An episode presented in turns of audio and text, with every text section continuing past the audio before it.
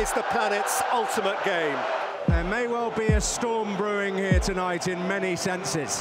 What can happen today? We wonder.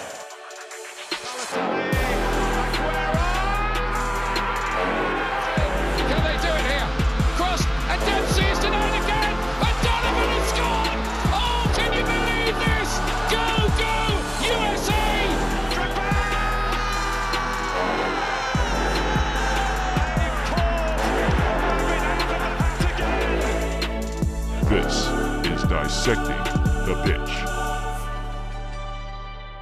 What it do, baby? It is time for this edition of Dissecting the Pitch here on BlazeRadioOnline.com, as well as our podcast platforms on Spotify and Apple Podcasts. Final episode of the semester here. Gareth Kwok alongside my co-host Edwin Perez and Miller McKinney. We had a little week hiatus off Thanksgiving. Hope everybody had a great Thanksgiving, and I know the holidays are coming up, so we thought we might get one more episode before we take a little short break. But gentlemen, how are you both doing on this fine, uh, fine evening? What it do, flight crew? Uh, you're doing good, you know. Uh, I, lo- I love Gareth had such a grand uh, idea for the introduction. I didn't realize he was gonna go down that route, so appreciate it. You know, started off the day well. Uh, it's been great, you know. Got got to catch a lot of football. You know, me and Miller are definitely not in the same room, but we still watched some soccer together. So that was definitely some uh, great old footy time. We watched a great old West Ham win. I know Miller was sweating off because he he had a bet. You know, he can talk about that more than I will. But yeah, it was a great time. A lot of great football. You know, Champions League and all that. So can't complain. Yeah, absolutely. Kind of like Edwin talked about, you know, a lot of soccer this week, so that's always a good week. Um, never betting on West Ham ever again. Um, heart attack FC, as I'm now going to call them, but you know, uh, they got the dub, and excited for this episode. Yeah, absolutely. Uh, you said you guys did. You guys did. You watched some footy. You mean footsies? What what what, what was going on there? Just called footy, good old footy. You know, you, Good old you footy. Okay, I was yeah, making what they sure. call there it in I know there's the lab. footsies. Get out of here, Mr. Flight Crew. Let's continue this. we got a jam-packed show. We're gonna be diving into Champions League match day five. Already uh, almost done with. Um, can't believe already almost done with the group stage. But um, we also are going to be talking Premier League. We got La Liga, our usual table updates, and then we're going to be diving into into our DTP World 11. Stay tuned for that. That should be fun. But uh, Miller time, Edwin segment. We got the whole shebang, and we're going to start off with Champions League match day five. Let's start off with uh, Real Madrid versus Shakhtar Donetsk. Uh, 2 0 Shakhtar. They get the double over Los Blancos. Two goals in the second half propels Shakhtar to second place in the group. Real Madrid now in third. They're on the outside looking in. So, uh, gentlemen, could we really see Real Madrid out of the Champions League as early as the group stage? This would be the first time they'd be uh, out of the uh, Champions League in this group stage part since 1996, 1997. But what do you make of Shakhtar getting their second win over Real in the group stage? It's truly shocking. Um, I mean, I you know, as a Barcelona fan, you're gonna wish that they crash out. I mean, there's already people preparing for their failure. It'd be very interesting interesting to see them go to the Europa League. I'll tell you that much. But I mean, when you look at this Shakhtar team, you know, people are gonna be like, oh, but the Shakhtar team, you know, they're surprising people and things like that. But you gotta realize the Shakhtar team's not that good. I mean, they've lost in aggregate 10 to 0 to Mönchengladbach. So this is not a good team, you know, than Shakhtar. Yes, they I'm not saying I'm not discrediting them. They have the good players. They have a lot of Brazilians that can do a lot of work and all that. And you know, they they I guess they know they know how to compete against Real Madrid, so you gotta give them credit there. But I mean, a team, you're Real Madrid, the prestige you have, the players you have, the talent you have, and you're losing against a team that can't even beat the top of the group, Mönchengladbach, 10 to 0 in aggregate. I think that's a lot of issues on you and what's happening. Yes, I understand they're resting some people. It wasn't their full team, but at the same time, you have such talent. You're such depth. You're known for that. And yet you're losing games like that where you, I mean, you just couldn't, you just couldn't finish it, finish chances. And when you're, when you have so, so many good attacking options to, to do that, I think is truly disappointing. Again, I think the worry for Real Madrid is they're facing this Mönchengladbach team who, you know, has a chance to win the group. You know, they need to win. You know, if Mönchengladbach won their last game, you know, they could relax a little bit, but they need this win to actually move on. And, you know, Shakhtar team is going to face Inter Milan, who's been ups and downs. So it is very worrisome when you look at the group. I mean, this is a Real Madrid team with the coach and has all the talent. So if they if they don't pass this, I think it's truly a failure. Yeah, I think that this is just honestly, when you look at it, this group is a lot tougher than a lot of people made it out to be in the beginning, um, because you know everybody's looking at the last group with Manchester United and PSG and Leipzig uh, and Istanbul being the group of death. But I think that this group is a lot more close than that group is, um, just from the fact that even though Istanbul has played well, and we could talk about that at another time, but Shakhtar is honestly one of those teams that you know they do well in their domestic league and, and they have some players on their team like Taison um, uh, there, there's some other guys out there that, that play for the brazilian team as well um, not really a whole lot but you know can get called up to the squad if they need to and they've got some really good talent over there but they're not one of the you know cornerstone teams in champions league so i think that this is one of those things where a lot of people looked at it and they were surprised that real madrid lost the first time around to this team. And a lot of people, such as myself, um, looked at it and said, "There's no way Real Madrid loses this game uh, a second time around." You know, when they're playing them again, they did. They they you know they played even worse than they did the first time, which is saying a lot. So the thing is, also, I think that you know this is kind of brought to my eyes, I think to a lot of other people's eyes as well, that Rafael Varane is definitely not in the top 10 center backs in the world right now because of how he's playing he's been a huge liability, and it was his fault. The first goal was just the miscommunication, a bad touch, um, and he's made a lot of mistakes on you know their own side of the pitch, right in front of the goal, and that's led to a lot of problems for Real Madrid because they haven't been solid defensively. Uh, in the absence of Sergio Ramos as somebody that's able to lift that team up time and time again. So when they don't have that and they have to go play with high intensity, I think that they've had a lot of problems, as well as Carvajal's been out the last you know year or two uh, a lot due to injuries. And so I think, you know, they're sliding in Lucas Vázquez of all people back there at right back. So I think Real Madrid's having a really tough time right now. Um, obviously, you know, they finally got rid of Gareth Bale. Benzema is trying to put that team on his back.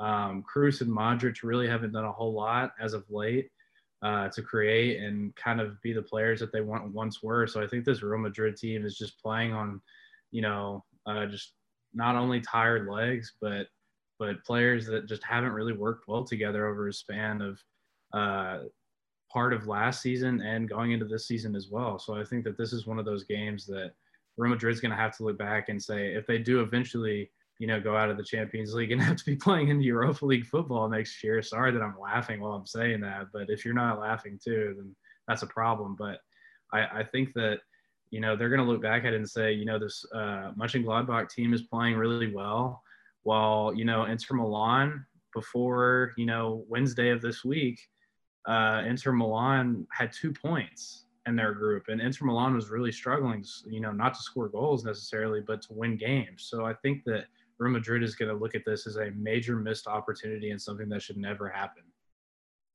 And I think a follow up question when you look at this table and how a lot of people thought it might be Real Madrid, Inter Milan at the beginning of this, right when the groups came out. You got Mönchengladbach first with eight points, Shakhtar in second with seven. They got the tiebreaker over Real Madrid with uh, Real Madrid in third right now with seven points.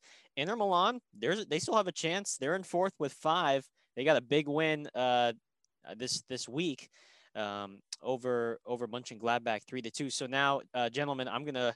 I know we had made our picks earlier um, before the group stage, but I'm now gonna let you decide here next week, which two teams are moving on? It's going to be uh, Inter Milan, who will be taking on Shakhtar next week, and then Real Madrid versus Mönchengladbach. So, which two teams move on in Group B?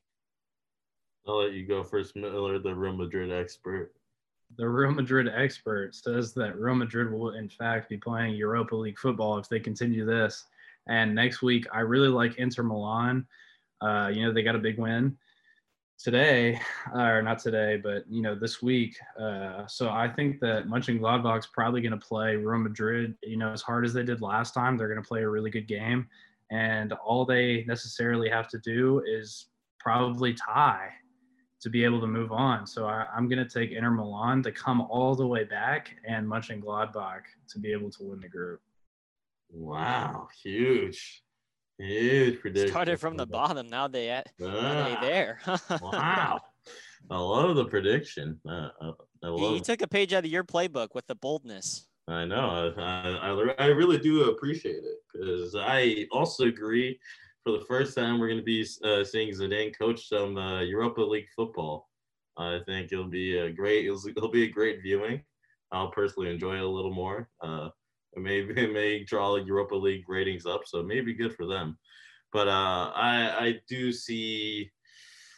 Oh, my my struggle is more the fact I think Gladbach is going to win that game, so I think I do see them moving on. My my struggle is between Shakhtar and Inter Milan because I think Inter Milan has the talent, and they easily could beat that team. Lukaku, Lautaro, got all that talent there. But I really do like how resilient this Shakhtar team's also been. Or they picked up crucial points against Real Madrid. I mean, that's the most the majority of points that they got is from Real Madrid. Um, last time it was a good matchup 0-0. But I'm, you know, I'm, I'm a ride Shakhtar. You know, I, I think they deserve it. Uh, I, I do see it's fair if Inter Milan moves on, but I'm gonna keep it as is. First place Gladbach, second place Shakhtar. Good games overall. So, um, but Real Madrid is, is to play Europa League football. Is my prediction overall. Well, that's to be a, a, a, group to monitor next week. I'm sure that will be very exciting to see how those finishes will line up. But let's now move down to Group H, another really hotly contested group uh, between PSG and Manchester United and Leipzig. And the game that we're detailing here, PSG versus Manchester United. And this time it was PSG. They got the 3 1 victory after United got the, the victory last time they faced off against one another. But Neymar returned. He scored a pair of goals. And United, after winning their first two games, they have lost two of their last three. And for PSG, they're now in a three way tie with Leipzig and United for first place, with all three of those teams have nine points each. Um, of course, there's some tiebreakers involved, but and all that, but uh, that will be again, you know, decided, you know, on the final match day next week. And so PSG, uh, they've had some momentum. I'll start with you, Miller. Uh, what what were you? What did you see from from this one? Um, PSG looked like they looked like it was it was some old PSG uh, out on the pitch. I'm apologize to Edwin in advance. Edwin, you better go ahead and get comfortable in there uh, because this might be a little bit long. Um, but really quick, I just want to say that after watching these two teams play each other this year, um, you know, after United knocked PSG out of Champions League the last time United were in it two years ago, um, a lot of people were looking at it and wondering before this group even started, you know, could United hold their own weight uh, in this group with a team in Leipzig that went really far last year? Yes, they did lose Timo Werner. Um, but you know, there's a lot of other guys that they filled in and have played really well for them. So they're still going to be a good team, still a big obstacle to be able to hurdle over to get to the top of this group. And obviously, we've seen that since it's such a close group right now. But the, the thing that I want to say is United is another one of those teams that on their best day, they can beat anyone. And on their worst day, they can lose to anyone. And we've seen that. So, you know, the thing is, is watching this game today, um, I don't know how much you guys watched it or kept up with it, but United was the better team in this game. A thousand percent. There was the one issue two issues actually, pardon me, uh, with Fred in the first half because you know some things got chippy between Scott McTominay and Neymar. Let me just say, Scott McTominay had that kid on a bike lock for the first half, even though you know he goes and scores two goals, whatever. But the thing is, is that it was getting really chippy, and Fred did something in the middle of the game where he tried to headbutt Paredes on the other team, and that's an automatic red card. So what's controversial is this was called as a yellow card after VAR review, which a lot of people are saying, how did this happen? Because the two options when they go to VAR for this are either he's going to get a red card or he's going to get nothing, and it's going to be a warning. Which should have gotten the red card, but he gets the yellow. So somehow Fred stays in the game, and this is in the first half. So if United lose a player, you know they go down to 10 men, they're playing a high-powered offense of PSG. There's no way they win this game if they go down a man that early. So by somehow, by the grace of God, United is, is granted access to keep playing with 11 players. And while they were still playing with 11 players, not only did they score a goal off a deflection to get back into the game, but they looked like the better team throughout the middle part of the game, the last part of the first half, and opening the first 20 minutes of the second half because Cavani tried to chip, tried to chip Keylor Navas, almost had a really nice goal. There's some really good chances in front of goal for United. They should have been leading this game before they conceded the second one. They concede the second one, and almost like snap of the fingers after that, Fred makes a terrible challenge because he had a bad touch on a ball, and then he gets sent off. He has a red card. This is it. So now United's playing down 10 players, and and even then they still looked in the last minutes of the game down to one that they were going to come back and tie it. And then you know they they had uh, some bad passes, some mistakes in the middle of the field while they were on offense with 10 players, and it formed into a transition for PSG, and they scored a goal. And it, the the score line is three one. It's not really indicative how the game went, but it's just frustrating as a United fan, as a soccer fan, to watch a team that can be so good but also be so bad at the same time when they're playing these games and not being able to finish their chances. That you really just don't know with one game left who who's going to be the two teams to make it through because United could go and play their best game next week against Leipzig. We've already seen them beat them five to zero the last time we played them or is it going to be the other side of the coin and they're going to lose 3-0 against Leipzig? So I don't I really just I, I don't know. It depends on the lineups, it depends on the players. Marcus Rashford went out of the game with an injury, you know, midway through the game. So I think it's just going to be really interesting next week to watch. Yeah, you good there? I just had to make sure because I, I know you went in there. I just had to make sure you're done. just had to make sure you're done. Uh, here's the thing, you know, I think Man United was the better team, you know, for the most part. I think, you know, we both can agree on that. The thing is, people like McTominay had to step on Neymar's legs to, you know, tell him to chill out a little bit, you know, make sure he got in his head, you know. He he did a little dirty things, which is fair. I mean, that's what works against Neymar. You get into his head, that's what's gonna work. But that's why he kind of kept them a little quiet. But I mean, Neymar for the first 10 minutes played brilliant. I think he had Man United's defense and absolutely rattled. But then after that, the middle of the game, both Mbappé and Neymar disappeared. So you had to give credit to Man United to control it and create chances. But when you do control the game, you got to, you know, score more. I mean, their only goal was off of a reflection. And people, at Man United fans were excited, fairly so. But you got to realize that was a, a deflection. People were saying Martial had him in the pocket. It was either was it Martial? I think it was Martial. People on Twitter were like, "Oh, he has PSG's defense in his pocket." I was like, fairly so, but I mean, here's the thing: it was a deflection. I mean, there was other chances he could have completed, but no one's going to talk about that. But then also when you go second half, Fred, yeah, he deserved the red, so they got even lucky that Fred was even out there at that point. They could have, they should have taken him off before that, because I mean, Fred has been chirpy the whole time, so you know it's going to happen and things like that, where you know those little things made made or break the game. But also, people don't recognize Neymar's last effort because on that counterattack, he's the one who first got the tackle.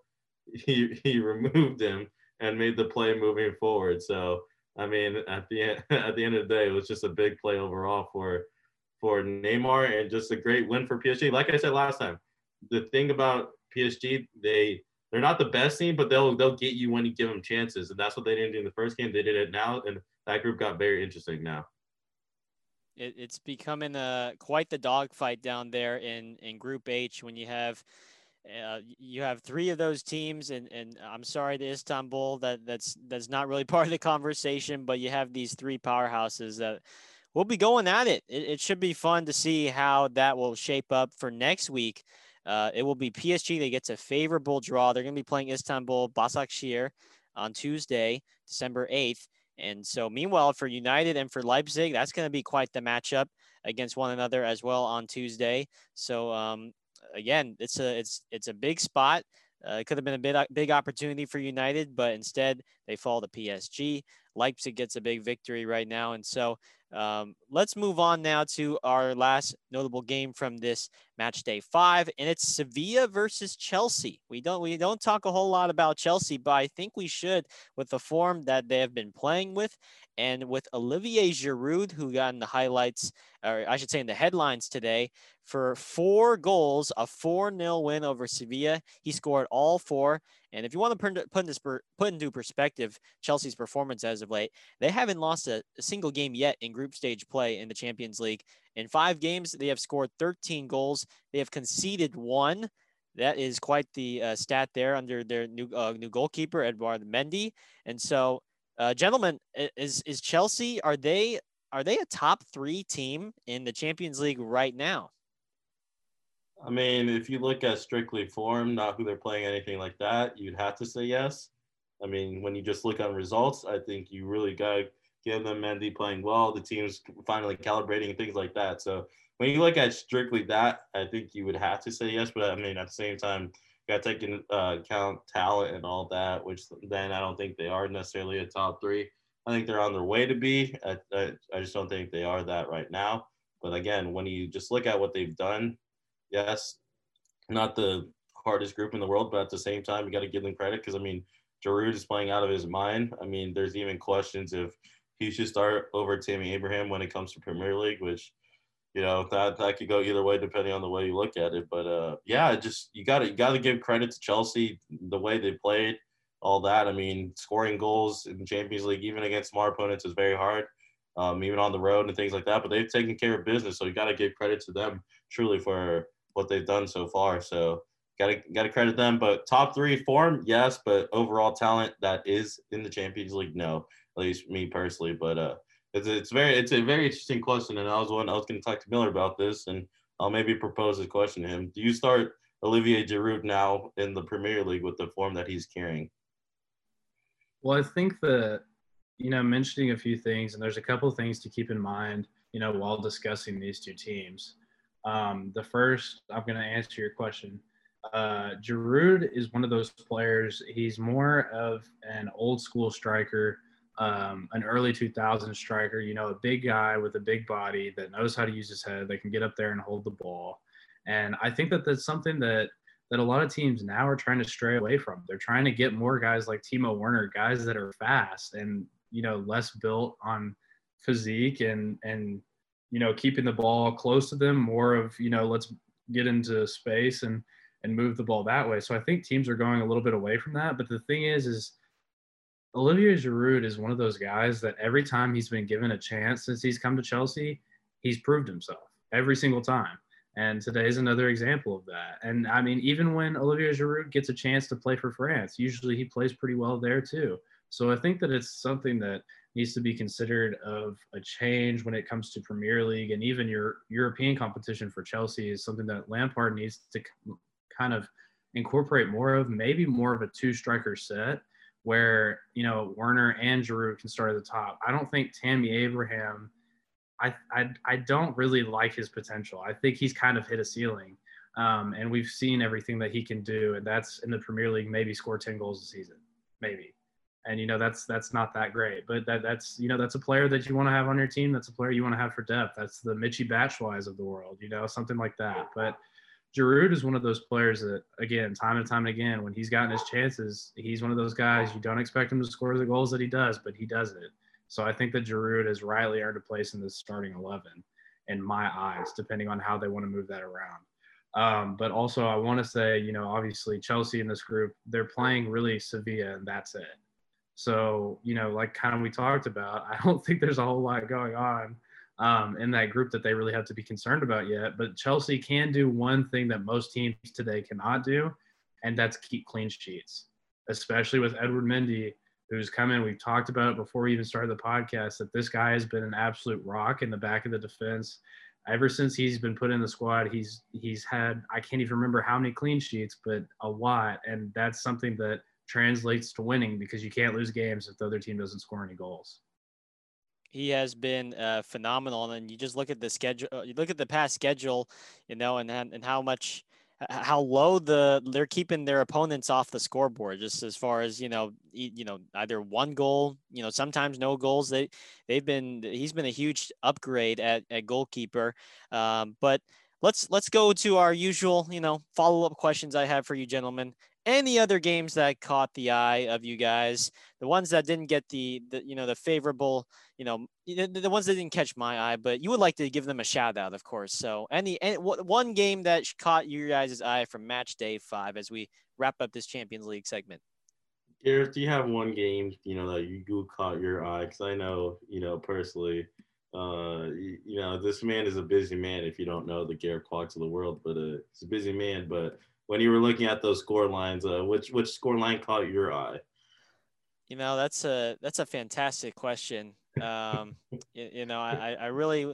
I, I, I dug deep, right? You know, you dig deep, but you know, honestly, I think that that Porto Man City game, nil nil draw. I, I I heard it it, it, it, there was some there's some uh, testiness between the managers of both teams as far as uh, that goes. I, I, heard Pep was uh, uh, or there was some complaining from I think was it Pep I want to say, um, but yeah I, that that might have caught my eye just as far as you, you like to you like to hear about the the the backstories and the the follow up stories after a game. So even though there was it was scoreless, you know you like a little drama here and there.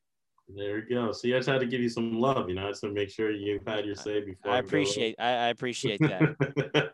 uh, I mean, there's two games that caught my eye. I'm not going to talk about one because I don't know if I, I'm to steal it from Miller, but uh, one game that caught my eye. I'm not to talk about is RB Leipzig 4-3. That whole game was crazy, just to come back and for RB Leipzig to scrape that win and put themselves in a good position is crazy. To, yeah, they set themselves up very well. And but the game I'm to talk about a little bit is Club Bruges with that dominating win over Zenit St. Petersburg because I mean they just dominated that game. I mean I don't think a lot of people expect that because Zenit is a you know good team. You know I'm not saying they're a great team, but they're a good team.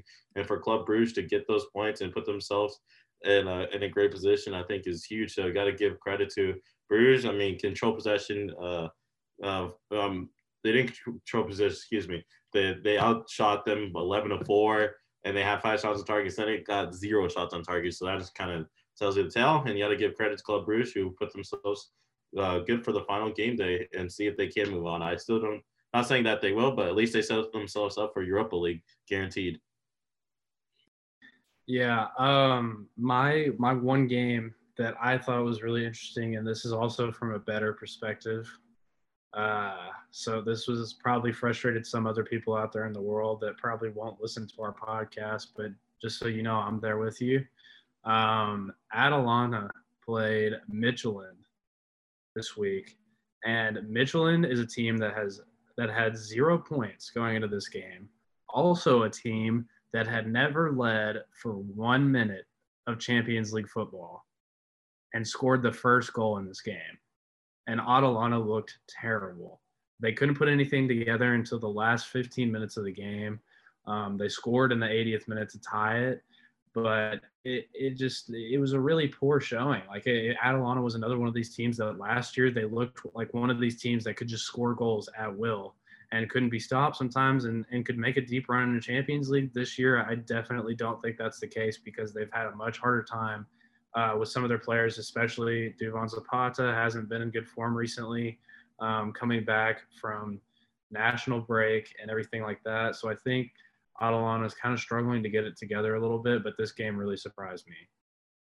Yeah, that's a that's a critical game because now Ajax is st- still on their heels a little bit right now in that Group D, so they could have really helped their cause out, made that last game a little bit more of a relaxing one. But now they got to go in hard. They got to really um, find a way to win.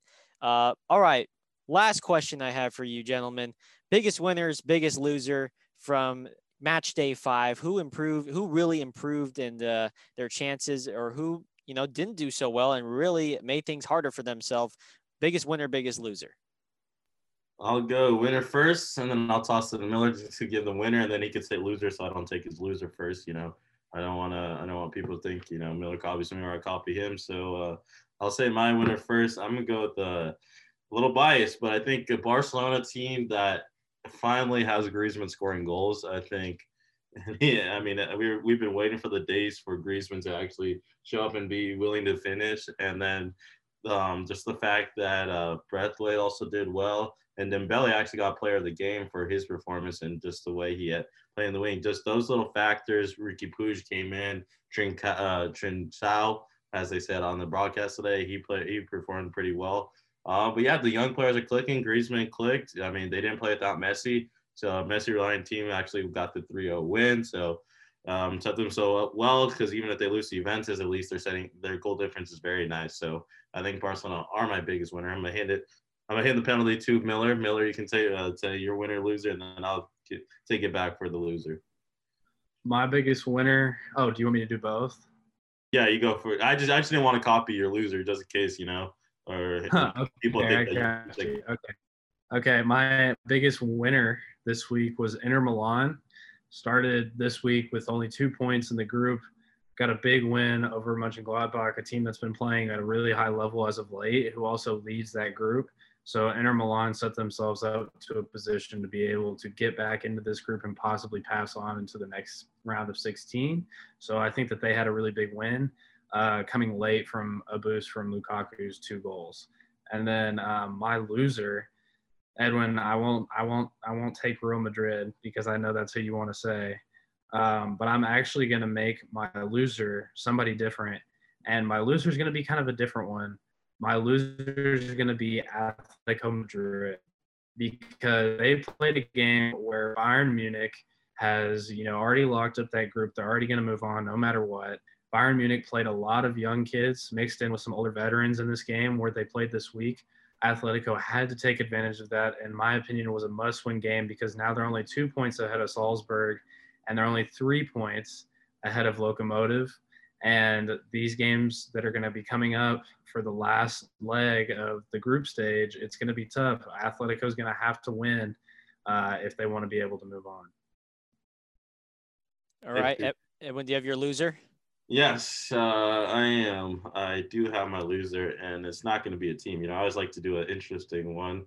I'm gonna I'm gonna shout this one to my my friends like Miller McKinney, the betters. My losers are the betters out there in the soccer world. A lot of these games, 0-0, 1-1 draws, those are heartbreaking, especially for those big teams. You know, the the Bayern Munichs of the world only getting that 1-1 draw. That's huge. Lazio and Dortmund, that one hit a personal string from one one of one of us three. I'm not gonna say who it was, but it made someone lose a little bit of money. I mean, a lot of these games and even results like Club Bruges was a little shocker. Atalanta only gave that draw. See, I don't think it was a. It was definitely not a better friendly Champions League round. So I'm a, you know, I'm a shout out the, you know, all the betters out in the world. I think you took a loss this time. So, uh, you know, I always like to give a unique answer. So that's going to be my loser for this round of Champions League. You know, you the, the, the saying goes, we we try and keep it unique. Edwin likes to keep it bold, even though he picked Barcelona as his winner, but that's okay. Um, we're gonna we're gonna move on to our table updates, and uh, we're gonna be previewing. Uh, we're gonna be I shouldn't say preview. We're gonna be looking at two leagues uh, today, very quickly. But let's start with our, our good old Premier League, and um, let's take a look at the table here. And we have a tie for first. Uh, Tottenham with 21 points, with Liverpool as well with 21 points, one and two respectively. Chelsea in third with 19, Leicester City in fourth with 18, and then West Ham in fifth with 17, Southampton sixth with 17, and then Wolves in seventh with 17 as well. Those round out the top seven. Uh, Manchester United in ninth with 16, Manchester City with the, in 11th with 15, and then Arsenal down at 14th with just 13 points. So, gentlemen, Tottenham and Liverpool. Uh, let's start with Tottenham first because this team is rolling right now. Heung-min's son, you got you know Lucas Moura and those and those guys that are. Mourinho seems to have righted the ship at least temporarily. What what do you think has been the reason for this success so far from from uh, Spurs? I think this season is just crazy where I think a lot of teams will, you know, take advantage and just show up. And I think Tottenham has that talent to, you know, go on and run. And that's what I think we're seeing right now. I think Mourinho, you know, he knows how to win, you know, as much as you hate to see it, but sometimes his park the bus is gonna get you. So I think they're just they're just lucky right now. They're getting a good good run. I think they're facing the right people at the right time. And I, I just don't know if they can sustain this. I think it's it could be another case like Everton. You know, we talked about Everton the first few games starting the year, how they dominated and things like that. And then I'm not saying they've fallen, but they're definitely not playing this uh, similar kind of football. But I just think a thing like a thing like that's helping them. I think Mourinho is getting the best out of his players. I I I mean it's truly sad because I mean Kane's injured again, so it's gonna be interesting to see Vinicius is gonna step in and how how they're gonna fill that void. So I think it's gonna it's gonna be another uh, season, shockingly so, that Heung-min Son is gonna have to be play out of his mind for for Tottenham to uh, keep keep this form. And I think Lloris, I mean, if you can keep Lloris playing well, I think that's a key because I think the question was always he performs well on international stage. How can we not? He perform well for Tottenham, so I, I think that's going to be another huge thing. So uh, I think they just have the right form right now, right players playing. But I think this it's going to be very interesting if they can sustain that more than anything for me. As Edwin kind of detailed in his answer, I think that this is more of a typical Premier League season that we've seen uh, compared to the last few seasons that I think that you know we've gotten as fans. As you know, there's a lot of teams fighting for the top four spots, and some teams that you wouldn't have expected. And I think that it, it's way more interesting that way. Um, it always has been. Uh, I think the Premier League in general is more enjoyable to watch as a sport and as a culture and as a community when everyone is competing uh, especially you know the teams like Aston Villa and West Ham who last season were in the relegation zone for the better part of the season and now they're out here at the you know the top side of the table and they're playing well so i think that those teams are somebody to pat on the back right now but i think tottenham specifically i think that you know edwin kind of said it as well um, i'm playing a little bit of copycat here but Mourinho wins the games that are hard to win Mourinho does that better than any other professional manager out there. He wins the games that are hardest to win, the games that, you know, the team may not necessarily be motivated or there's a lot of injuries. Mourinho is the guy to get the job done in that situation. And I think that the reason that they're on top of the table now is the opposite of that because Mourinho has had a lot of healthy players this season. He hasn't had to deal with a whole lot of injuries. And also, he's, you know, like Edwin said, Lloris has been playing pretty well this season, but I also want to chalk it up to look at how the defense of that team's been playing this season. Adding Sergio Reguilon was huge. He's been playing a really key part uh, of this team as of late. And the interesting thing that I want to point out is, you know, we talked about it a little bit uh, before this, but Harry Kane is maybe going to miss some time, uh, at least the game coming up this weekend. And it'll be interesting to see how the players play without him Heung-min Son has nine goals so far this season, or at least he did the other day. I don't know if he scored any more since then. Nine goals. The interesting stat to keep in mind here Heung-min Son has never scored more than 15 goals in a Premier League season. So if he can top that this year, maybe he'll be able to carry that team to a higher finish, and maybe Gareth Bale will have something to do with that. But I think that Tottenham are doing really well for themselves right now, putting themselves in a really good position. There's going to be uh, they got some big games coming up against uh, Arsenal will be one. Liverpool they're going to play in about a couple of weeks, so they'll be tested. And speaking of Liverpool, I want to kind of get your guys' thoughts on on their defense. And Joe Gomez going getting hurt, he's had knee surgery, and of course Virgil Van Dijk, uh, he's been hurt um, with the the ACL. So, what do you make of Liverpool losing their two center backs, and how how how have they how are they going to how have they done so far just kind of moving pieces around? I know they have uh, diogo jota has been a huge burst of energy for them. So what do you guys think about how they've been doing? I'm sure it's been impressive to see them continue to do their performance right now considering the, the, these injuries that have plagued them let me step into my shoes as the current Real Madrid expert on the show. There's one player setting apart this team right now from the rest of the league, in my opinion. And well, technically, there's two. You mentioned one. Diogo Jota is playing very well. We talked about him before. He's one of those guys that has somehow just fit into the squad like a glove and has played absolutely perfect at his position, done everything uh, that the manager has asked of him. And so I think well done to him for that. But there's one player that is a Real Madrid product that is making this team stick out right now. And if do you guys know who it is? I just want to see really quick if you guys know who I'm talking about. Gareth shaking his head now. I believe so, but I don't want to take your thunder. It's Fabinho. Fabinho, the Real Madrid product, is slotting into center back and is playing the position as well as he other, as as he can. I mean, he's he's a natural CDM. What he's been playing, you know, his entire career, and he's he's played center back. You know, in the the absence of some of those uh, the center backs as of late, And I think that he's doing a really good job showing a veteran presence, being able to kind of help this defense, help this team along to continue to get the wins that they need to, not only in the Premier League, but in Champions League as well. So I think that that's somebody to pat on the back and to highlight and say, you know, he's really doing his job and he's sticking out for the manager right now. I, I agree. I think that was a fair thing. I don't think he gets the credit he does, even for the Brazil national team. I think he's put in a lot of big spots, and and I mean he do, doesn't typically play that center back role as you know Miller kind of affected. He's doing so well playing that position. I think he's just a great defensive mind.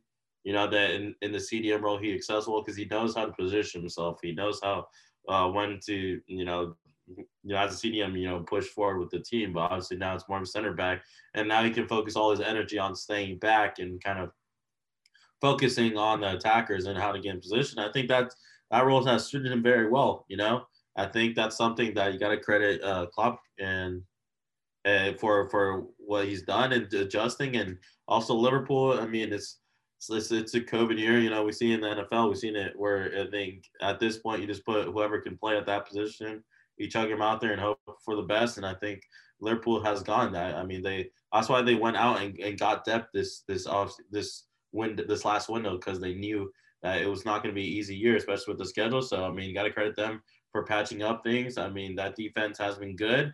I think they're going to get even tested more as, as the as the year is going to keep going. So it's going to be really up to people like Fabinho to take a huge step forward and make his na- name well known this season for in the Premier League. Let's go to a team now that has been up and down in in the table, and they still they're still you know relatively in the mix. They're 11th in the table, 15 points.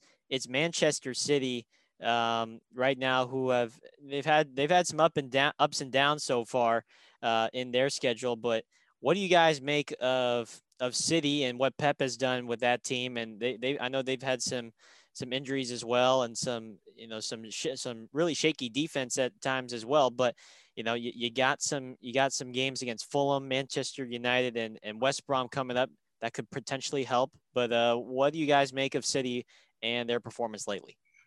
Um, I I truly.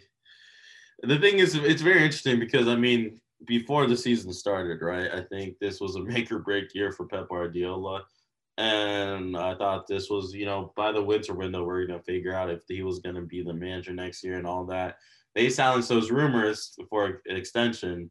Uh, I mean, I wonder why. It seems like Messi's can t- can talk to them in January. Very interestingly so, but I mean that that alone, I think, lets like extensions. But yeah, I mean this Man City team, you can't put it any other way than that they're underperforming. Yes, they're a game behind. So with with the win, they'll hop up all the way to fifth place, taking over where West Ham is. So I'm not saying they're playing terrible, but for them, when the standards that they have and the players that they have, they got to be up there in the top three. You know, they got to be locked in in that position. So in that in that sense, I think it's truly not a great look for them because I mean, even if you look at the Champions League, I mean, they barely drew Porto. I mean, they and they barely beat Olympiacos, only 1-0. So I mean, they're not getting impressive results. I mean, I think the, the last impressive, like truly shocking, like wow result was obviously Burnley. I mean, uh, a lot of teams can do that, but I think uh, we go back all the way to the start of um, November where it was against Olympiacos where they got that big 3-0 win. So they haven't been looked as impressive since then. I think it's a thing that the players need to pick up their form. I think a lot of their attackers right now are kind of lacking. I think Mm, I think it was too early to call the the Pep Guardiola extension personally, but I think also you, people like Ferran Torres has also shown shown a little bit. And I mean, even they have Garcia starting out there, and he wants to leave. So I think that kind of tells you the state of that team right now. So I think it's very interesting. You can look at it one way or another. I mean, they get a win, they're in fifth, in fifth place, but that's not a guaranteed win. But they're also struggling in the Champions League. So it's 50-50 of the season. I'm not going to judge too early, especially because I mean they could go on a run and honestly win this league. So I mean that's that's that's what I look at when I'm look at Man City right now. Well, I think that everybody's kind of breathing a sigh of relief. Uh, that honestly, Man City is having a really tough time because it's been a while since we've seen them struggle like this and not win every single game that they play. So I think that it's a really big sigh of relief from everybody. But the biggest thing that I can accredit this to, um, that they're not at the top of the table right now, is, you know, Edwin mentioned them not being able to score as many goals as usual. And I think that, you know, I, after you look at everything, Sergio Aguero is the big name that stands out here. He had, a, I don't know if it's still going or not. I think it is, but a 300 plus day goal drought, especially since, you know, he had a big injury and whatnot.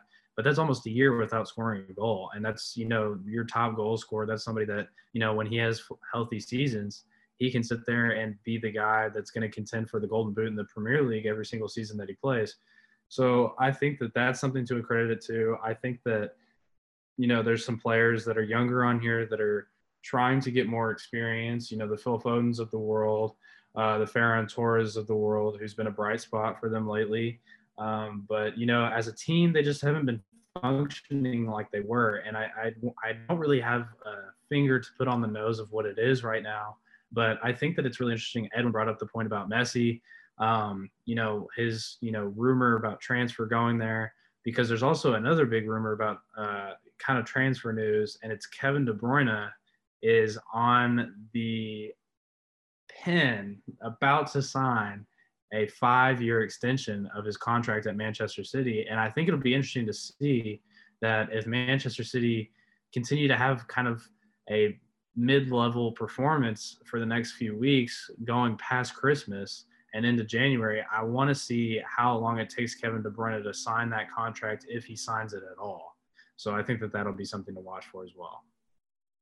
Real quick before we move on to our La Liga table update, Miller McKinney, your thoughts on Edinson Cavani's performance so far after being uh, signed by Manchester United? What do you think I'm gonna say? I mean, the the guy came into the game after being down 2-0 at half, after most people would probably shut the game off, and he came on was the spark of hope and scored two goals on headers. And I actually looked it up because I was really interested talking to you about this other day, Gareth. I looked at the people that held the records for the most headed goals in the Premier League to see, uh, you know, if Edinson Cavani had a chance to pass that and not specifically in the Premier League does he have a chance, but maybe overall headed goals in his career, maybe depending on how he plays for the next couple of years while he's at United, uh, because he signed that lucrative deal. But the actual uh, record-holding player with the most headed goals in the Premier League is Peter Crouch, who has 53 headed goals in all of his Premier League play, and that's a really big number to eclipse. So I don't know if it'll be able to happen anytime soon. I mean, yeah, you we were talking about it at, you know throughout the week and just how his performance that against Southampton. I mean, he always seems to find the way to impact the game, right? With with his headers or with you know on that right foot. Um, but he's I'm sure he's been as you said he's been a spark. And uh, let's move on now to another another league that has provided some spark as well. It's the La Liga, and you look at this table right now for uh, for La Liga, and you see Real Sociedad. Am I pronouncing that right? Hopefully, I am with my Spanish um, knowledge. They're in first right now with 24 points, and it's not Real Madrid or Barcelona in second. It's Atletico Madrid in second with 23 points. Atletico is on a roll right now. Villarreal in third with 20. And then Real Madrid down there in fourth with 17. Sevilla in fifth with 16. Where is Barcelona? Barcelona is down in seventh with 14 points. And so gentlemen, let's uh, get into this. You know, and I'll start off here with um, with with Edwin Perez and in Barcelona right now in seventh with 14 points. Um, how's how's this team doing right now? You mentioned that that Griezmann's starting to get involved a little bit. Is this team, even though they're in seventh, are they on the upswing? Um, I think first, I think I gotta give credit to Atletico. I know, I know, uh, we got the Madrid expert overall and Miller McKinney, who can both talk about Real and Atletico, the overall Madrid expert. But I mean, Atletico, they're two games behind uh, Real Sociedad, and yet they only need to get a point, which I think they they're playing out of their mind right now, where they can easily get a draw and probably a win. I, that's what I'd see. So they'll, they'll be up that. But I mean, Barcelona's not in a bad bad place. I'm not saying they're an ideal spot. I mean, if you ask any Barcelona fan right now, they'll be probably freaking out that they're at where they're at. But I mean, they're two games behind, 14 points. Let's say, let's say hypothetically, they get two wins. You know, that'll put them right where Villarreal is. You know, in third in that third spot. And you know, heading into this next season, there's going to be a lot of games coming up that are going to be important for them. So if they can start picking up the form, and people like Griezmann are going to are doing that right now, Dembele is looking good, and I think those key players that they need to play. I mean, uh, um, forgetting his name right now. Mingueza is the uh, kind of center back who stepped in for Barcelona right now, uh, and he's performed very well. I mean, he's a, a La Masia product, and now he stepped in and, and, done so well in that role. So I think a lot of those players that they need be clicking are clicking. I mean, Messi he was rested, and for him for them to be doing as well in Champions League is just a shock. So you got to give credit to Barcelona. Yes, they should be winning more games. I think they will as it starts going on. I think their focus will be more on La Liga as it gets more on because I don't think they'll make it far in the Champions League. I mean, I, I hope they do, but I don't think they will. So I think this favors them a lot. I think Real Madrid also, you got to give them credit. I mean, they get they're winning. They're also where Villarreal is, so Clasico is going to be huge. I mean, but at the end of the day, Atletico Madrid, I think, are dominating that La Liga. I think the way that people expected Real Madrid or Barcelona to do this season. So credit them for the way that the La Liga is going so far and their win against uh, Barcelona without Luis Suarez. Barcelona is a is a team that it seems like every game it's gonna it, it isn't a guarantee. It's it's gonna be uh, usually something interesting will happen. It's not a guaranteed win, and that that's the state of it. I'm sure it's interesting for those uh, for the opposing teams as well. But uh, I want to bring it now to Miller for, and I want your take here on Atletico Madrid on the team that is rolling through. Uh, they've only played uh, nine La Liga games so far. They haven't lost though, and they've only conceded two goals the entire season. Jan Oblak has been fantastic. The defense has been fantastic. So, Mr. McKinney, I mean, what do you make about this Atletico Madrid team right now? Yeah, and I mean, I've said it before. I think that Diego Simeone is one of the best managers in the in the world, if not I, I don't know if I call him the best, but for the talent that he has and the style that he plays, he's definitely in top three uh, managers in the world. So I think that you know this is just another example season of he's got the player that he players that he wants, and you know they're executing what he wants them to do, and look how it's turning out for them. They're playing really well.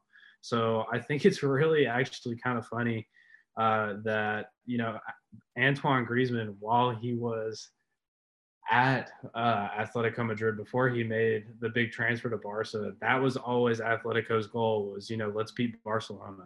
Let's beat Barcelona. And they could never do it. And and now that Griezmann has switched sides and and you know, um, Joao Felix has come in and filled the role of Antoine Griezmann and, you know, been a younger player, maybe a more inspiring player even uh, in his time there.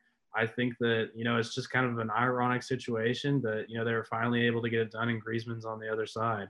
So I think that you know obviously if they continue to play it the way that they do, they could have a real real shot at possibly winning this thing this year. But for teams like Barcelona and Real Madrid, I think they're a bit fortunate that this league isn't like the Premier League in the fact that it's not as close at the top of the table. It's not as close in the championship race for the European spots. So I think that you know it is a long season 38 games. They'll they'll have some time to get it back, and they look like they may be on the upswing of things. Well, that that's as you said. I mean, Atletico they've had their they've had their moments, and um, it's it's they had it in the Champions League against uh, against Liverpool before everything shut down, and so this is a team that has that talent, as you said. And I don't think if, if anybody knows Miller, Miller is one of the biggest Joao Felix proponents out there, one of the biggest fans, a huge believer in him, and you, you see that talent. He's still incredibly young, so um, again, I think it should be fun to see Atletico again um, you know, run it back. Uh, but now let's move on to our next segment. And with the FIFA FIFA Pro World 11 soon to be announced on December 17th in Zurich. Uh, you know, we, we thought here at DTP that it'd be pretty neat to do it again. We did this a little bit last, a little bit like last year.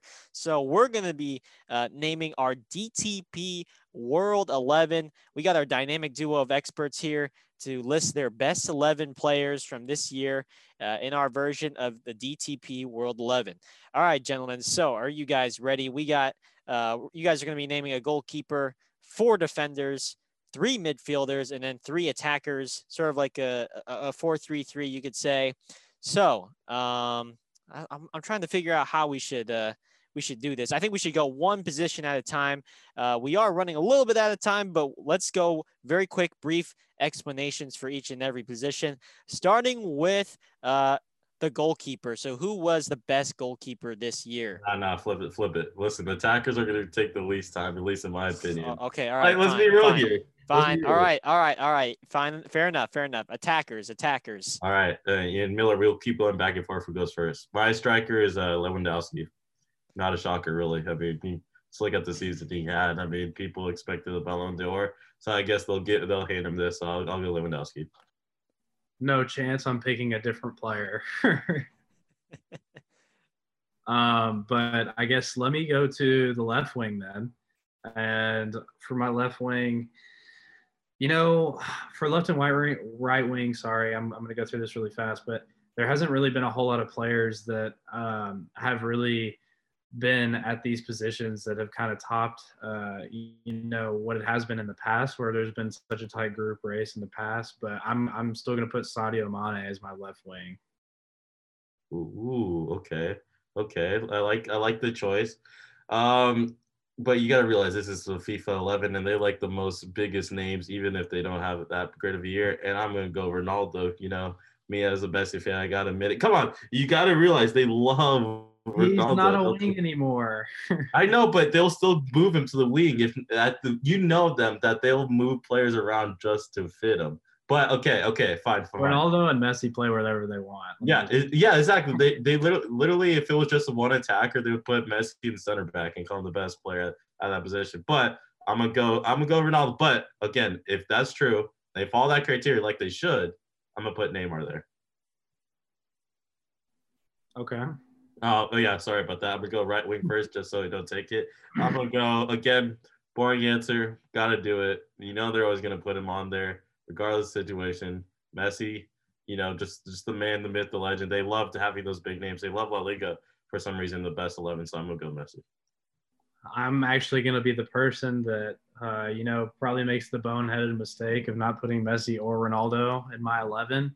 But for my right wing, I'm going to put Kylian Mbappé as a player up there that, you know, has also had a really good year. Don't know if he's past Messi yet. You know, he hasn't had the goal scoring numbers or anything this year for sure. Um, but in terms of talent wise and production on the field, I would take Mbappé.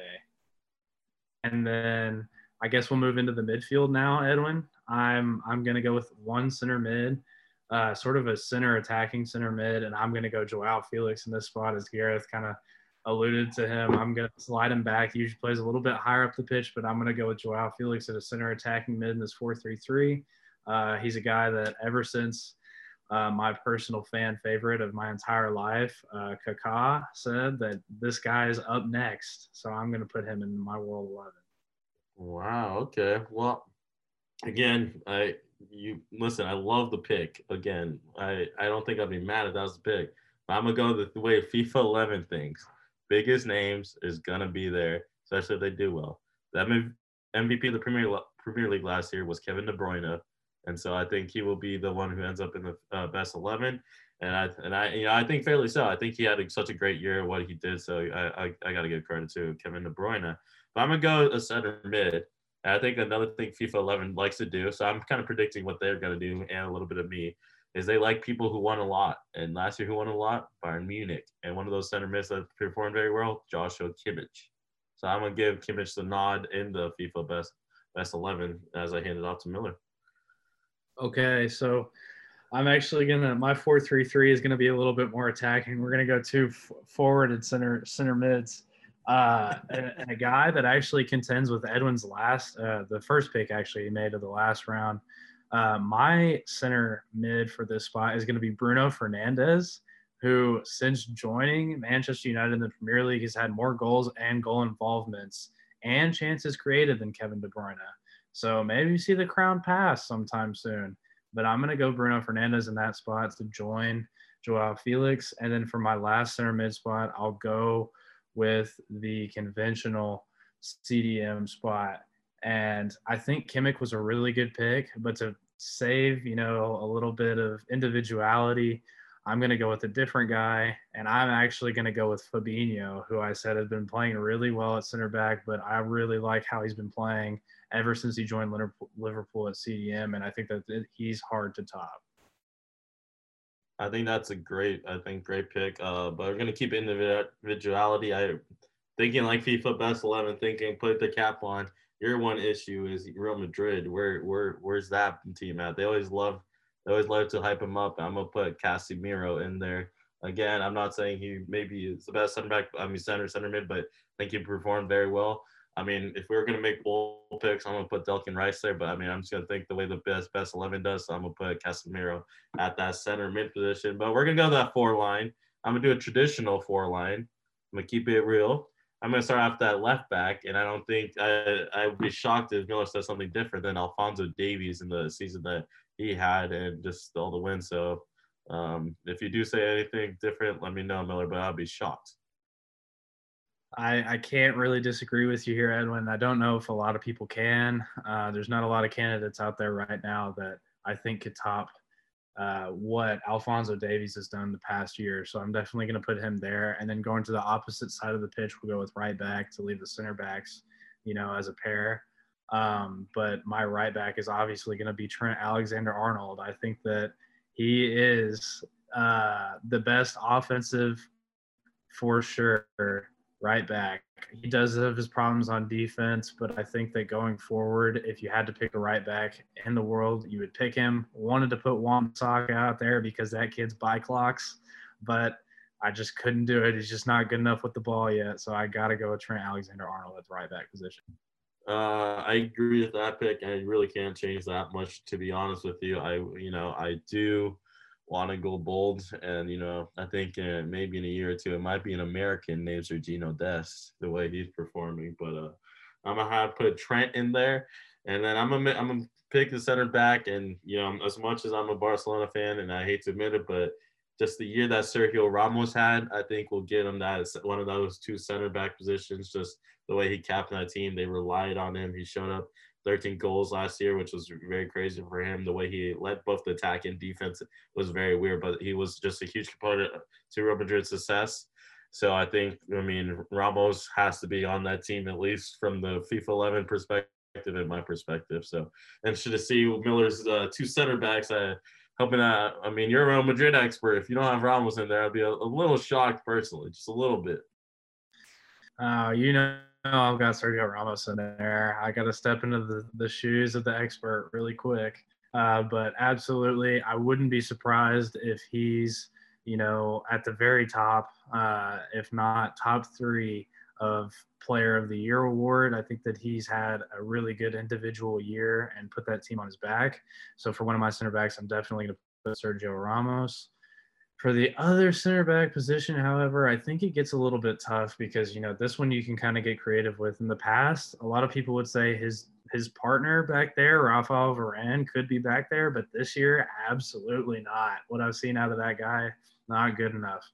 Um, I think you know I got to go with the vanilla answer here and go Virgil Van Dijk. Even though he is going to be hurt for a long time, I think he's going to be there again, I'd like to be bold. I'd love to say anything else, and I, I really do. You know, I'll even, I'll, I mean, uh, Lenglet, I'd love to say him, but that's not realistic. Frankie De Jong, he played a few times center back. Love to say him, but it's got to be Virgil. I mean, just just the impact he has on that team. I think, and also thinking the FIFA 11 way. I mean, he's just one such a big name in that center back world, and it's what he's done.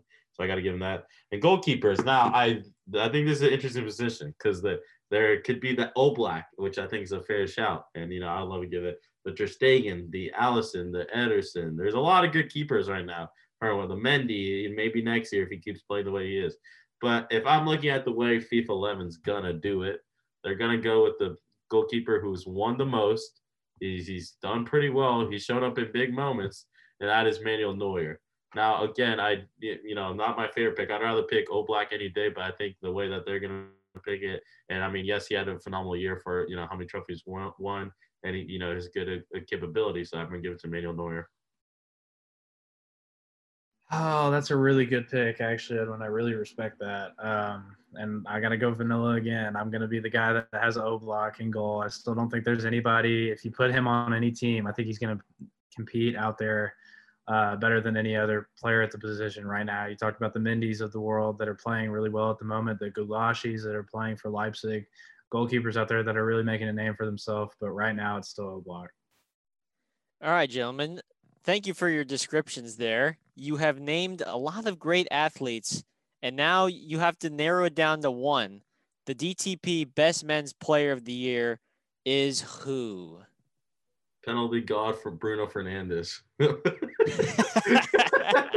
I'm just gonna have to pick the God himself. Uh, I'm just kidding. Uh, I would love uh, that'd be very interesting. Uh, also, shout out Mason Greenwood, you know, for his few appearances off the bench. But I'm gonna give it, you know, the guy. If Ballon d'Or was this year, I think he really do deserve it, and I think you can't say any other name than Lewandowski. I mean, I yeah, I mean, he's just truly. We could go down his stats and all that. Just the year that he had, it was just so impactful. What he did there, big reason why Bayern Munich was so uh, played so well. But if I'm a vote, you know, we have three votes. I'm putting my Lewandowski in there. I'm sneaking a Neymar pick too, just in case. But I'm, Hey, I'm, hey, hey! Whoa, whoa, whoa, whoa! That's not how it works. That's not how voting works. I'm just saying, I'll, I'll double vote and put This Neymar is in not. there. This is not a double. Hey, you can't do double votes. This is not two votes out here. I'm just saying, if, Miller put Neymar in there, you're gonna get Neymar. There we go, we won. But yeah, I'm gonna put Lewandowski. All right. Well, since Edwin got a double vote, I'm also going to go double. Um, but my my first vote is going to be more realistic. It's going to be Sergio Ramos for me. I think he's had a really good year, um, similar to how I thought Van Dijk should have won it. Uh, you know, the last time around. But I think that I think that Sergio Ramos has had a really good year. And if you look at his numbers, best center back numbers, no doubt. He's led that team to everything that they've accomplished, and that's you know not as much as it should be. But if I really wanted to put somebody, if I really wanted to put somebody, I would personally put Erling Haaland as my player of the year. He's been in my ideal scenario the most efficient and the most exciting player to watch, scoring every goal uh, that he does. Lewandowski should win it, but Erling Haaland is putting up similar numbers on the other team in Germany. So I would take Erling Haaland as my pick, but that's more of a just who I want it to be. That's that's an interesting pick right there Good for pick. Erling Good Erling pick. Holland. I really like that. It is. It is. I like. I like the. I like the creativity from our. I like the different type of versions we have here. We got. We got the more realistic version, and then we have the more what what what, should actually happen. The more you know the, the the the opinions of our of our fantastic panel here. Uh, but alrighty, that that's gonna do it for. Um, that's gonna do it for the DTP World 11. Um, again, uh, I like I like all the opinions. I like our choices. We got. I, I'll say for my just for the sake of it, Lewandowski's got my pick for the DTP Best Men's Player of the Year. Um, shout out to all the, the Polish people out there um, that, that that have been waiting a long time. But um, all right, we're we're now serving the bonus section here. We we've definitely we exceeded our hour. We are an hour uh, six minutes into this, and uh, you know what? You know what that you know the what we this is you know this is how we end it. This is how we got to end it. It's picks. It's picks. Our, our bold picks. This is what we do here on this show. Miller McKinney, would you like to begin first with our with your picks for the weekend? As far as uh, for those who are looking to get cheeky, and Edwin Perez, uh, yes, Real you have a quick, real raised. quick. Make your picks, and then we're gonna incorporate a little bit of Evan segment. Your one Christmas wish. You know, we're not gonna talk until Christmas. Your one Christmas wish for the next footy year. You know, uh, we're we're gonna grant that one wish for you, Miller. And uh, please be more original than a Man United Champions League win. So I need something more interesting, like a, a signing or something like that. But yeah, you go first with your picks and your Christmas wish. Okay, I'll I'll uh, I'll give you some some viable some viable picks really quick. Um, looking at the slate of the games that are to come up, it's so tough because okay, we're over time here, so I'm just gonna say this to y'all, but I want to talk about how Kansas City is playing Minnesota United tomorrow, but like on Friday, it's not gonna matter. Um, so I'll just go Champions League uh, for you know the final round of games, and I've got a couple of really good ones. So I say here are my picks, and I'm staying away from Man United. So my picks: first game, Mönchengladbach versus Real Madrid. What do I like in this game, you might ask? I like Mönchengladbach to win the game. I think that Mönchengladbach will probably be plus money, and you can make a lot of money on this pick. So I'm going to take that one. Uh, scrolling down to my next pick is going to be Inter Milan to complete their run back to the top of the group against Shakhtar. They'll probably be favored in this game. Don't know how by how much. Uh, haven't looked at the lines quite yet because I don't think they've released them. But Inter Milan should be the favorite to win this game, and they should win this game. Um, and then my last and final pick for this semester of DTP is going to be, and wait for it, PSG and Istanbul are playing. And I'm going to take the tie in this game. I think that this is really ballsy. I think that this is really ballsy. But PSG, I think in moments where they really need to win games, they've never done it. They've never done it not once. They haven't done it in Champions League final. They never they've never done it against Manchester United until this week. But playing Istanbul is a team that's been sneaky in this group. They've scored some goals. They've you know they they played well against Manchester United. They played well against Leipzig. PSG is one of those teams where they can take their foot off the gas and go to sleep. So I would say a shocking tie in that game. Wow.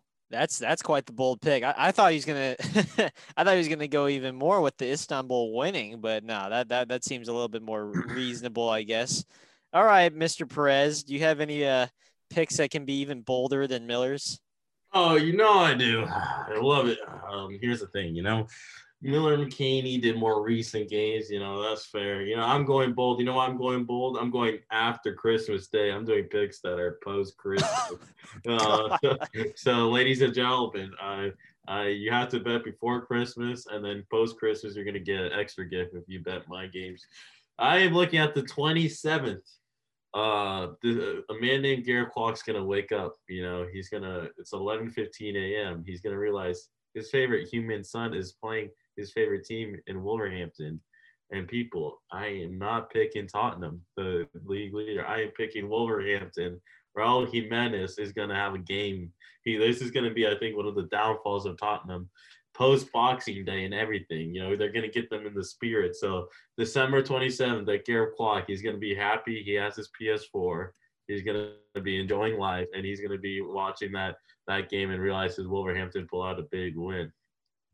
Okay, again, I'm keeping the theme post Christmas. You know, gotta gotta get the far out. You know, and I'm gonna look at the bold one. Atletico Madrid is on the road playing Getafe, a team that is not performing very well. But guess what? Post Christmas, I think uh, Simeone and the boys are not gonna be as ready. You know, they're gonna take the break a little too fun, and they're gonna get a draw against Getafe. So you can shock that one up. And uh, you know, for my final pick, it's, it's, it's kind of hard because, you know, where do I go? How far do I go into the future? Well, ladies and gentlemen, I'm to always back West Ham, you know? Just kidding. I'm, I'm to actually go Man United, Aston Villa. New year, new Man United. I'm not to say that they only win. They're to beat Aston Villa by three goals. That is right. Man United has an absolute showing on January 2nd. New year, new Man United. Those are my picks post Christmas. Very bold because we don't even know how they're going to be playing what injuries, but that's what I do here. Wow, that's uh, United over Villa by three goals. Of course, I am writing these down to hold you guys accountable next time we uh, we, we, we meet. But um, all right, well, th- those were some some interesting picks. I'm I'm happy that we uh, we got them all in, and uh, so for the last time, gentlemen, what for the last time this year, for the last time this semester, we'll we'll be back next semester. Don't worry for those that are listening. We're going to be back next semester. But for those that uh that, that are listening, gentlemen, what, what what are your final words of wisdom out there for for the kids and uh, for those that final, are listening? instead of final words, let's do our Christmas wish. Miller, you're gonna you know you you're writing down your list. You're gonna send it to Santa uh, hoping that the football gods are looking down on you. so we're gonna do our, our Christmas wish wish. My Christmas wish, you know, I'm gonna lay down. I'm gonna say, you know, this is the year Neymar needs Ballon d'Or. This is the year that he needs to go back to Barcelona or stick it with PSG because I think Mbappé is dipping. So you gotta go back to Barcelona, and he's gonna win the Ballon d'Or. That's what's gonna be on my list. And then the sub bullet point, England winning the Euro. But that's not the not the main wish. So just if I had two wishes, that would be that. But uh, passing it to Miller. All right. I've got a pretty big ask for my Christmas wish. Uh oh. Um, uh oh. it's a guy that's running out of contract after this season at the current team that he's at. Trying to make a return to Manchester United, Cristiano Ronaldo returns to Old Trafford, receiving through balls from Bruno Fernandes. I don't think there's anything that could make me more happy than that. So that is my Christmas wish. Wow, that's a pretty Miller. You've really raised the bar here. I gotta say that that's a tough one to beat. Um, you know, you know, you know. Everybody knows. I think everybody who's listens to the show, who's a diehard, knows how much uh, I love Heung-Min Son. And I think if he, he if he can continue sustaining his play, if he grabs that PFA Player of the Year at the end of this season, woo, that would be that would be a, a great Christmas wish from uh, from Santa out there. So Heung-Min Son, uh, I'm gonna have to meet you someday. Don't know when or where or if ever, but uh, but a, a, a player a player of the year award, not just the player of the month. He can rack up all the player of the months. That's that's easy. Player of the year, man, that would be quite the accomplishment for uh, for not only him but for uh, for any uh, any Koreans out there that aspire to to become like him. And and that that's gonna do it. That's gonna do it for this episode of of dissecting the pitch thank you all for tuning in all semester long and as well as this episode in particular we'll have this posted up on spotify as well as apple podcasts. But uh but gentlemen it's been a pleasure uh, doing this all semester. It's been some weird times having to do this through zoom and not not in in person in the radio station but uh you know we're going to be back again next semester and there's going to be a lot still plenty of soccer to talk about. So uh i wanted to wish you guys a great happy holidays for you guys Happy holidays. Take it easy. Enjoy some footy. Now you got time, Garrett. No excuses now. Yeah. Go enjoy some good old footy. You're right. You're right. Well, for my co-hosts Edwin Perez and Miller McKinney, I'm Gareth Kwok saying so long, and we will see you all next time.